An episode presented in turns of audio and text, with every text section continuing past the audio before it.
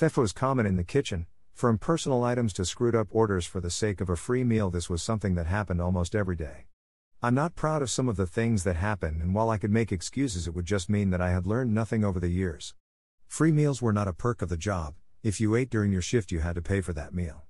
The only exception to the rule was picking up a shift or working a double. Then the sandwich was written off as a loss and added to the books. That was how strict management was about their records. They accounted for every sandwich, tomato, french fry, and napkin. You were not allowed to throw anything away, and the 5 second rule was in full effect. I learned that the hard way. It was a busy afternoon when I made my first mistake at the deep fryer. It wasn't some of the funny stuff like dropping car keys into the oil or reaching into the oil to pick something up, both actually happened to other people while I was there. There was an order for a fried chicken sandwich, and while transporting the tenders to the bun, I dropped one on the floor. Thinking nothing of it, I picked the tender up and tossed it in the trash. In less than three seconds, I had Nate Dogg and Megan yelling similar phrases at me. What the hell are you doing? Motherfucker, what is wrong with you? Now we have to wait for one fucking piece of chicken to cook, god damn it. Dude, it was on the floor. What the hell did you want me to do? 5 second rule, motherfucker, 5 seconds. I had never heard of this rule before.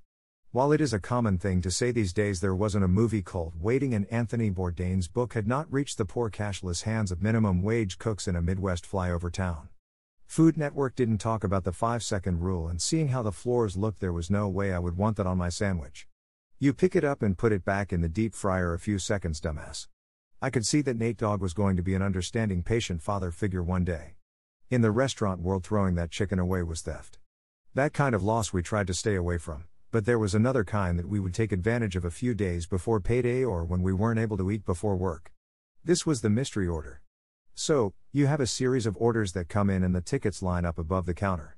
You put down all the orders on the grill and start working, but you accidentally add onions or cheese or something that was requested not to be on the sandwich. So you start another one right away and cook the original in the event that a ticket will come through asking for that item.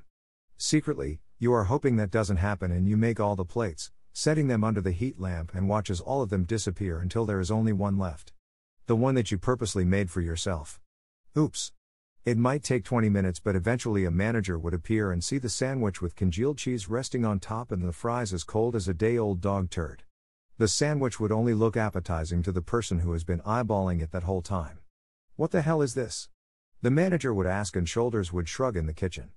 Sometimes, to teach us a lesson, they would take the sandwich for themselves and still write it off in the books as a loss.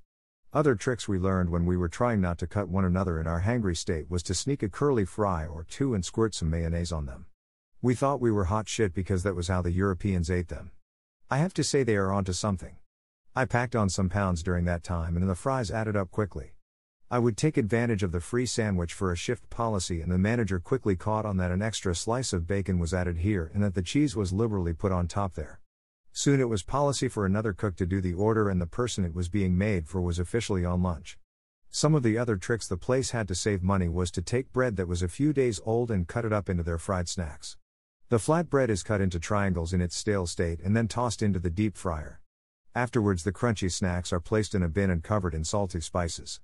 These tricks stuck with me. At first, I thought that these people couldn't get any cheaper, but over the years I learned how smart some of these things are. For example, once in a while I like to buy a rotisserie chicken. Most people will think that once you take the meat off, the rest is garbage. That is far from the truth. The last couple of years I have spent learning how to make ramen noodles. The broth is the most important part, and I can tell you that the bones and leftovers from a rotisserie chicken make an excellent broth in a pressure cooker. The leftover remains of vegetables that were not used can make soup stock. Those stems you tore off the Swiss chard, that can be sauteed in butter and eaten as a side dish. There isn't much in a kitchen that can't serve another purpose. Life was hard working in a restaurant, and while we could say that we were making more than the $5.15 an hour that was minimum wage at the time, we barely made enough to pay rent and buy food. I felt bad for the people who were trying to support families, and one guy was arrested when the managers figured out that he was stealing food from the walk in cooler and taking it home. $7.15 an hour isn't going to feed a wife and two kids. Hell, according to the financial office at the local community college, I made too much to qualify for financial aid. I could barely live, but I made too much money.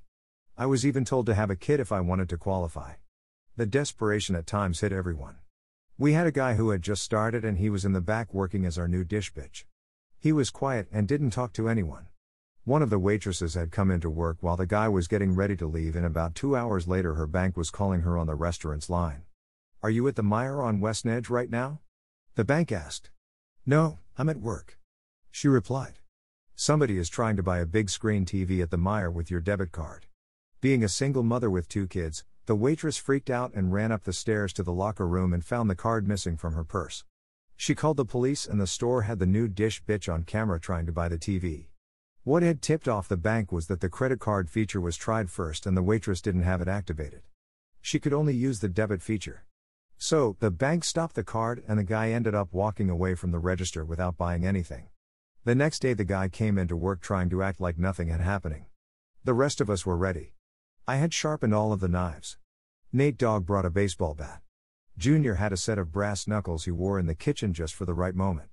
Even Jeremy found a pitchfork, and we had no idea where that had come from. We waited for the signal, and instead, the Portage police arrived and cuffed the dish bitch, tossing him into the back seat of the cruiser, and the waitress pressed charges. Had he used the debit feature, he would have walked away with the television and her rent check would have bounced. Being divorced and taking care of two kids, she was not putting up with any man's bullshit. There was a time when I thought to myself, if they just paid more, people wouldn't have to steal. But they took the job, they knew what they were in for, and sure, maybe they thought it was going to be temporary and something else would come along. The clock is always ticking, and being in jail is no way to pay your bills or feed your family. There are times, sometimes long stretches, when life sucks. Looking back, those are the moments I remember best. I have never read an interview with a famous band where they brag about the women they slept with or all the money they had. The things they talk about are the nights spent on the hotel room floor, flipping coins to see who gets the bed. Spending the night in the house of some psycho fan. The van breaking down and pushing it to the next town. The hard times are there for a reason and they teach you who you can be and encourage you not to return there ever again. Unfortunately, there are those people that thrive on that shit and will sabotage themselves to stay in that place until they have finally had enough, but sometimes that place is home and they have learned that the only way to enjoy life is to embrace the suck. To be continued.